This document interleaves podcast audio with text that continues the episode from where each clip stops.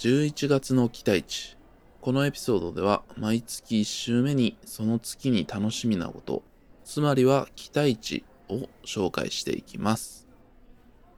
はじめにですね、ちょっとした告知というかですね、そういったことをお話ししたいんですけれども、今回もですね、私、シャークが映画、ドラマ、演劇、漫画、本などですね、当月公開、配信、発売のエンタメ系作品というのを紹介するということになるんですが、ぜひともですね、このエピソードシリーズではゲストの方にも来てほしいなと思っております。僕のフォーマットというか、形にのっとっていただいてもいいんですが、題材は何でもいいですし、今見てほしいとか、今話したい、今伝えたい期待値みたいなことがあればですね、旧作とかでも全然可能でございます。何か自分が出演するとか、発売するとか、こんなの書きましたよとか、話しましたよとか、いう宣伝とかもぜひ来ていただければなと思っておりまして、面白く話をしていただけるのであれば何でもいいのかなと思っております。12月の期待値、1月の期待値っていう手は保つので、ぜひともね、ここで何か話したいっていう方は、僕がホストとして聞き手に回りますので、ぜひともご連絡いただきまして、ゲストとしてね、出ていただければなと思っております。そんな感じでですね、今回の11月の期待値、お話ししていきたいなと思っております。まずはじめに演劇ですね。演劇舞台みたいなものって僕基本的にはもうほとんど触れてきてなかったんですけども、最近東京にいるということでね、やっぱりなんか演劇もっと触れた方がいいんじゃないのかなっていうことはすごい思ってて、で、関西にいるとどうしてもね、なんか音楽とか映画とかが好きな人は周りにいたんですけど、演劇にすごく行く人っていうのがちょっと離れてて、でもなんか知り合った例えば同世代とかインターネットとかで繋がった人とかでも、すごく音楽とか映画とか、まあ、いわゆるカルチャーが好きな人が、関西の僕の周りにはいないんだけど、演劇も同じぐらいこう繋がってる。まあ音楽とかでも繋がってるとか、同じように運んでるみたいなのがあって、なんかすごく、そのない文化圏だったのですごく憧れみたいなのはずっとあって、なんでまあ多少ね、なんか追って見たりみたいなのはしたんですけど、ほとんど本当に触れてこなかったんですけど、まあでも最近ちょっとですね、仕事とかで、あの、関わることみたいなのもありましてですね、今ちょっと印刷の仕事っていうのをやってるんですけど、実は。まあ、そういうので関わったりとか、なんかそういうことで、よりちょっとここ半年、1年ぐらいですね、私と演劇の距離っていうのが近づいてきておりまして、なんでまあ、できる限り早い段階でいろんな人の作品に触れていこうと。そういったモードなわけでございます。私のマインドセットとしては。でですね、そんなことを話していたりするとですね、結構そういったお誘いも増えてきましてですね、これちょっと行きませんかということでお誘いいただいたので、行くつもりでございます。えっ、ー、と、11月の23日から12月の18日まで、文化村シアターコクーンで東京公演。あとこれ京都公演もあるんですね。12月の23日から29日、ロームシアター京都メインホールにて行われます。津田マンの世界というですね、演劇にですね、行く予定でございます。こちら作演出はですね、大人計画のシアター国のね、芸術監督でもあられます松尾鈴木さんですね。大人計画もね、僕本当に触れたことないんですよ。多少は例えば松尾鈴木さんの映画とかね、あの、クワイエットルームへようこそとか、まあ、工藤官九郎さんのドラマとかは見てますけども、もともとその人たちが演劇の集団だったみたいなことはもう概念としてしか知らなくて、実際にそういった演目を見たことないんですけど、まあ、今回ちょっと、ね、その僕の演劇見てみたいなぼやっとリストの中にもちろん入ってたんですけど、ちょっと縁があるということでですね、見に行きたいと思います。11月の23日かな？ほんと初日なのか？に見に行けるということでですね、こちら非常に楽しみにしております。えっとね、これ東京公演はチケットも普通にはもう全部売り切れちゃってんのかな？パッと見た感じは売り切れてるっぽいんですけど、京都公演はね、まだこれから買えるみたいなところもあるようなので、関西圏の皆さんとか、西の方の方とかはですね、まだこれを聞いても間に合うかもしれませんしね、一般的なルートでは売り切れてても、どうなんだろう。この最近の演劇のチケットの、例えばリセールとかの方法がいろいろあったりするのかな。何かしらの方法でもしかしたらね、開催までは手に入れれたりすると思うのでですね、ぜひともちょっと気になるよっていう人はね、チェックしてみてください。内容はですね、まあ、そんなに僕も今のところは調べておりませんが、まあ、この日本の昭和初期から戦後を舞台にですね、えっと、小説家の方なのかな？津田マンというのが、えっと、その小説家で、それを安倍貞夫さんが演じると。そこの弟子に間宮祥太朗さんであるとか、周りに江口のり子さんとか、まあ、いろんな方々、プラス大人計画のね、いつもの方々などなど出る舞台ということですね。本当に映画とか小説ですか、松尾鈴木さんの作品は触れてないんですけれども、なんかこうちょっと悲しいような、面白いようなみたいなね、なんかそういう哀愁の愛っていうかね、愛の笑いみたいな、なんかね、そういうののイメージがあるんですけど、なんかまさしくそういうのなのかな、どうなのかな、みたいな感じでですね、それをちょっと演劇で見るっていうのが初めてなんで、何度も言ってますけど、その辺ちょっと楽しみにですね、行ってきたいなと。思っております。最後にもう一回紹介いたします。僕の11月の期待値演劇編ということですね。津田マンの世界。東京公演が11月の23日から12月の18日。郷土公演が12月の23日から29日でございます。はい、続きまして、11月公開の映画ですね。映画今回ね、まあいっぱいあるんですけども、例えばまあ大きいのは11月11日、新海誠監督、すずめの戸締まりでしょうね。あと同日、ライアン・クーグラーのブラックパンサー、ワカンダ・フォーエバー。この2つはでかいですね。どっちももちろん僕も見に行くと思いますし、どちらも楽しみにはしてるんですけれどもね。特にやっぱブラックパンサーは、僕あんまり MCU ってね、そんな思い入れないんですけど、まあ、人並みに好きぐらいなんですけども、やっぱブラックパンサーは音楽がね、ケンドリック・ラマーとか、やっぱヒップホップ、ブラックミュージック中心なところもあって、すごく好きなね、作品だったんですけど、今回はね、リアーナがメインの音楽をやるっていうことですごくね、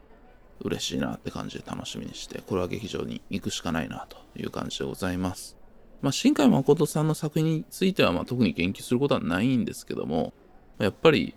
今ね、新海誠の新作がかかるっていう時は、そら、それは見とかないとね、っていう感じなんで、まあいろいろ、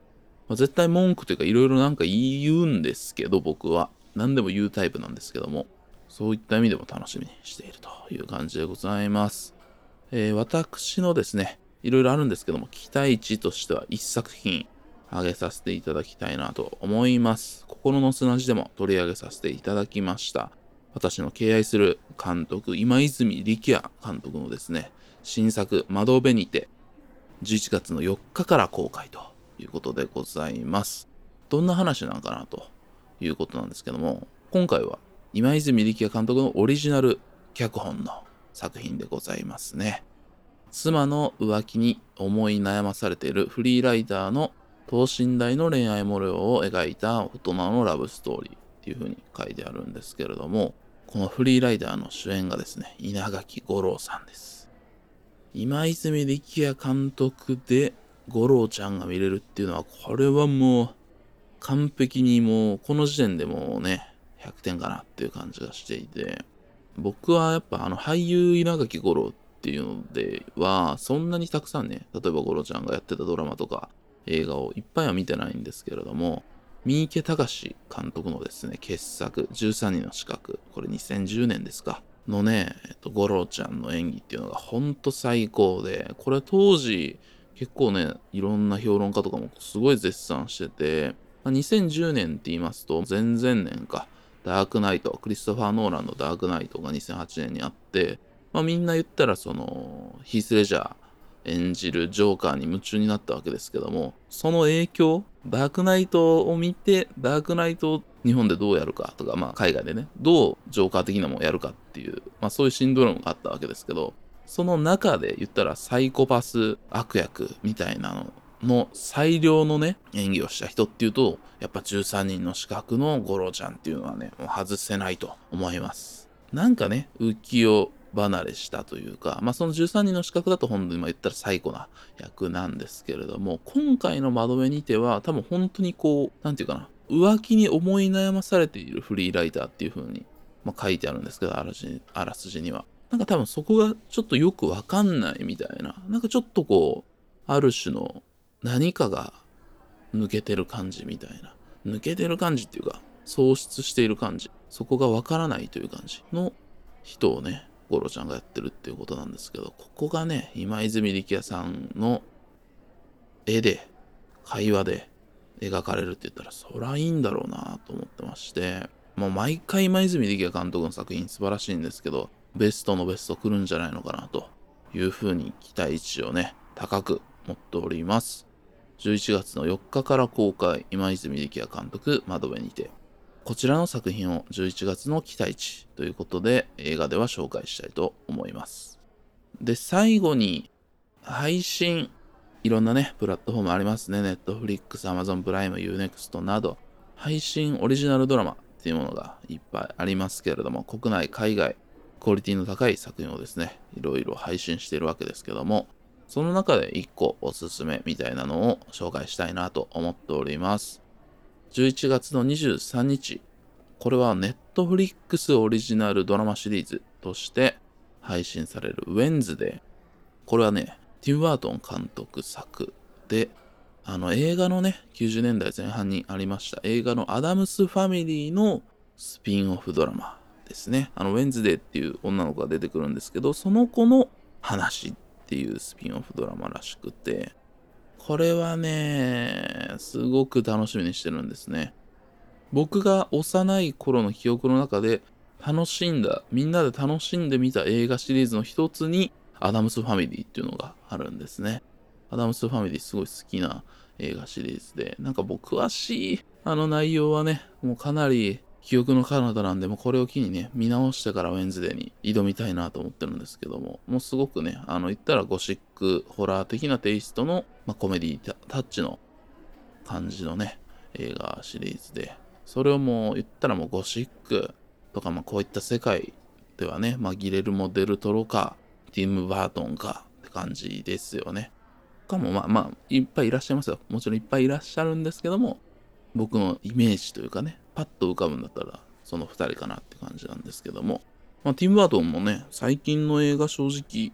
うーん、まあまあまあ、みたいな、そんなに全部が全部好きかって言われるとね、ティム・バートンの好きな作品って僕は映画だと1番はクリスティーナ・リッチが出てるスリーピー・ホロ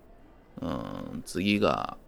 なんだろうな、みたいな感じですね。まあリアルタイムとかだと、チャーリーとチョコレート工場とか、まあ、やっぱりシザーハンズとか、そういうのが人気あったのはわかるんですけれども、あとはあれですね、ビッグフィッシュですね。とかも、すごく好きな作品ではあるんですけれども、ちょっとこれで、あ、ビッグフィッシュの名前出しちゃうとね、この小話を絶対しないといけないという、あれがあるので紹介させていただくんですけども、ビッグフィッシュっていう映画は、言ったらすごくホラ吹きの親父がいて、すごくそれが嫌で、みたいな主人公が、まあ、ひょんなことからいろいろ遭遇する人々であり、街でありみたいな、まあ、そういった話なんですけども、まあ、すごくホラ吹きな親父っていうのと、まあ、その父との和解みたいなのをティム・バートンはね、そのビッグフィッシュの中で、まあ、実際の自分の気持ちもあったと思うんですけど、描いてるんですけれども、ホラ吹きな親父がすごく嫌で、でもその親父の気持ちがちょっと分かったりするみたいなね、話なんですけども、この映画をベスト映画に挙げている芸能人っていう人で、この人以上に多分ビッグフィッシュという映画をベストだ、わかると思った人いないなと思ったっていうのはすごいなんかなと思ったんですけど、で、誰かっていう話ですよね。そのビッグフィッシュをベスト映画に挙げている芸能人というのは誰かと言いますとですね、イマルさんですね。イマルさんが、そのホラ吹きなね、親父のことがすごい嫌で、でもそれ、同じ道をたどってちょっとそれが和解して分かってくるみたいな。うわーみたいなね。そら、イマル以上にこの 映画を理解できる人はおらへんかもしれへんみたいなね。すごい、あのね、感動したんですよね。ちらっとこう、雑誌で紹介されてるだけだったんですけども。いつかね、ちょっとイマルさんに会うことがあったらそことかね、すごい聞いてみたいなとか思ったりしますね。はい、ちょっと話はそれましたけども。えっと、 Netflix オリジナル作品で、ティム・バートン監督で11月23日からウェンズデーというドラマが配信されます。アダムスファミリーのスピンオフドラマということで非常に楽しみにしております。あとですね、えっ、と、 Netflix ちょっと今僕はやってないんですけども、まあ、このウェンズデーの公開に合わせてまたね、再開しようかなと思うんですけれども、9月から配信している Netflix だと韓国ドラマでシスターズというドラマがあります。これは韓国の今ノリに乗ってるスタジオドラゴンが作ってるっていうとこなんですけども、アメリカ文学の若草物語をなんか本案してこうやってるみたいな話らしいんですけども、こちら、チョン・ソギョンという方が脚本家でやってるんですけども、私のモーストフェイバリット映画であるお嬢さんとかをですね、作った脚本家なわけですね。パク・チャヌクという監督と一緒に共同脚本でクレジットされているチョン・ソギョンがこのドラマの脚本やっているということでですね、これは見ないといかんなと。このいろんなね、私のタイムラインでもシスターズ見てる人しかいないって感じなんですけど、今ちょっとネットフリックスやってなくて見てないんですけども、このウェンズで見るのに合わせて、このシスターズもね、見ないといけないな、みたいな、そんなのもね、楽しみにしております。11月の期待値として配信ドラマとしてはですね、えっと、こちらのシスターズもですね、期待値として入れておきたいなと思っております。11月の期待値以上になります。はじめにお話ししました通り、このエピソード、ゲストの方お待ちしております。ぜひともですね、私などに DM、メール、まあ、いろんな手段でですね、オファーいただきまして、出演いただければなと思っております。エピソードの感想などは、ハッシュタグ KOKOSUNA ココスナなどでお待ちしておりますので、ぜひともお書きくださいませ。それでは皆様、ごきげんよう。